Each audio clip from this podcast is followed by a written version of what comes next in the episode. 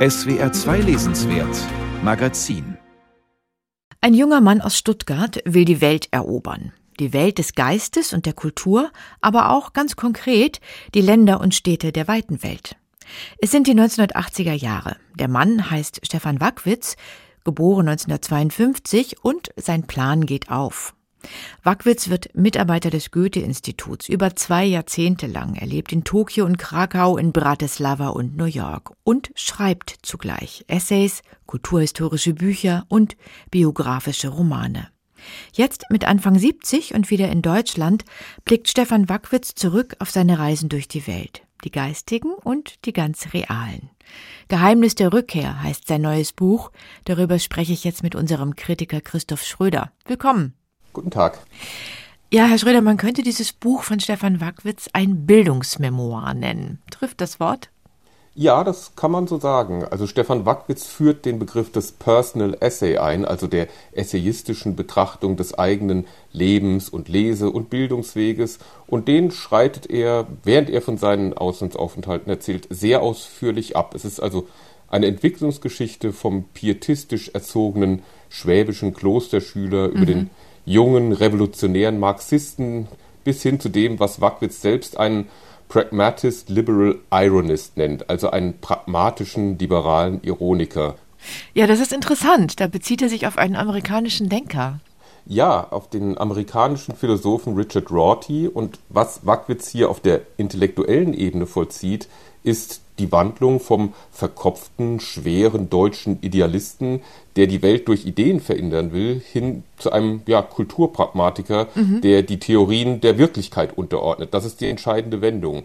Und zugleich ist dieses Buch aber auch und in erster Linie eine Erzählung von Städten, Ländern und Menschen, denen Wackwitz bei seiner Kulturarbeit begegnet ist. Und besonders eindrücklich sind ihm, wie ich finde, dabei die Schilderungen aus Osteuropa gelungen.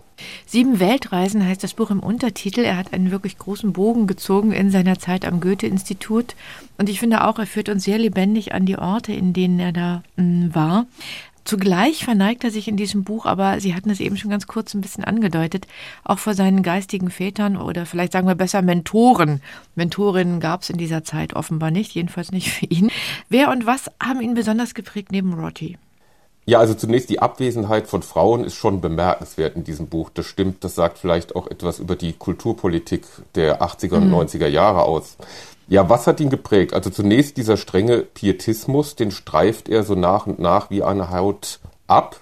Dann sind da die Schriften von Habermas. Und sehr, sehr wichtig ist auch der Schriftsteller, Künstler, Kunstkritiker John Berger.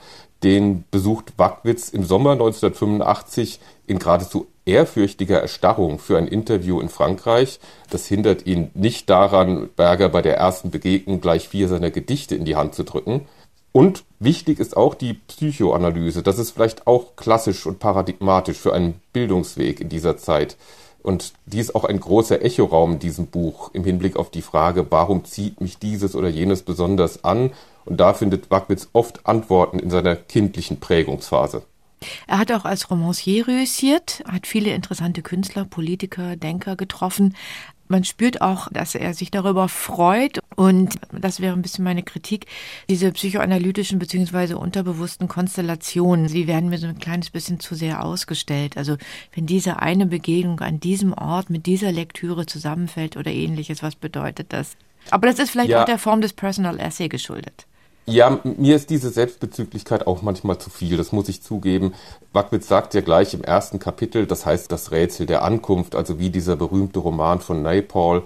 Das, was ihn, also Wackwitz am Reisen reizt, ist die Erfahrung der eigenen Fremdheit. Also er bezieht alles auf sich selbst und diesen selbstanalytischen Rucksack, den kann er auch nie ablegen. Mhm. Und ja, das Buch ist auch angefüllt mit einem gewissen Stolz, aber man muss auch ganz klar sagen, dass Wackwitz ein ausgezeichneter Beobachter ist und dass er diese Form des Personal Essay auch wirklich glänzend beherrscht. Er beschreibt wunderbar Menschen wie beispielsweise Heiner Müller, den Dramatiker oder den polnischen Dissidenten Adam Michnik und es gibt eine hinreißende Episode, wie ich finde, in der eine Delegation des Goethe-Instituts zu Helmut Kohl ins Kanzleramt geladen wird, einbestellt wird und dort von dieser Mischung aus physischer Überlegenheit, Macht und Charme so komplett eingewickelt wird, dass sie am Ende selbst gar nicht mehr wissen, was ihnen da gerade verkauft wurde.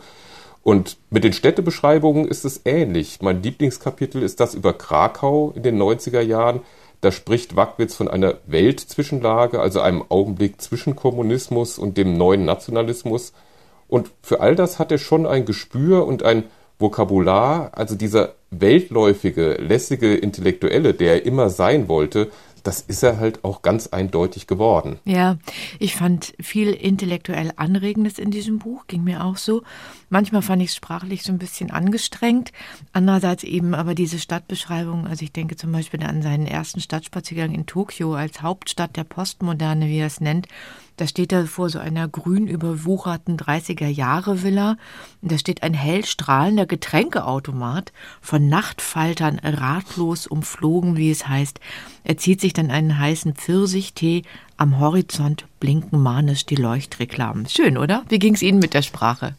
Ja, das gefällt mir auch, auch wie er Gebäude beschreibt. Das Goethe-Institut in New York, wo er auch ist, auf der Fifth Avenue, wie er dieses Gebäude historisch einordnet ist sehr schön. Natürlich ist die Sprache ambitioniert und es gibt gewisse Bilder und Motive, die sehr, sehr oft vorkommen. Ich habe dann mal nachgezählt, das eine viermal, dann gibt es ein Motiv, da bezieht er sich auf Mühlenherr Peperkorn, also einer Figur aus dem Zauberberg. Das kommt 17 Mal vor in dem ganzen Buch.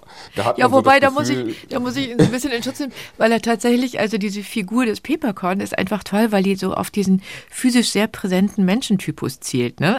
Und irgendwie ist es schön, weil er das immer wieder in Beziehung setzt. Aber ein bisschen zu viel, das gebe ich zu. Ja, ja, aber es trifft schon natürlich. Also man hat mhm. sofort jemanden vor Augen, man weiß sofort, wen er meint, äh, wenn er davon spricht. Aber er macht es halt auch sehr oft. Aber insgesamt, glaube ich, ist auch diese vielen treffenden Bilder, diese anschaulichen Details, die Szenen mit Verweischarakter, die überwiegen für mich schon deutlich. Auf diesen 360 Seiten sind es ja, man nimmt da schon sehr viel mit.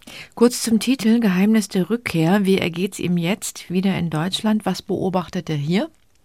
Naja, er ist in Berlin zurück und er guckt, glaube ich, wie wir alle, aber mit seiner Biografie natürlich noch mit etwas mehr Substanz, mit absoluter Fassungslosigkeit auf das, was in der Ukraine und in Russland passiert. Er war ganz zum Schluss in Minsk in Belarus äh, stationiert, wenn man das so sagen kann, mhm. und hat auch dort sehr viele gute Erfahrungen gemacht, trotz des diktatorischen Zustandes, das da herrscht.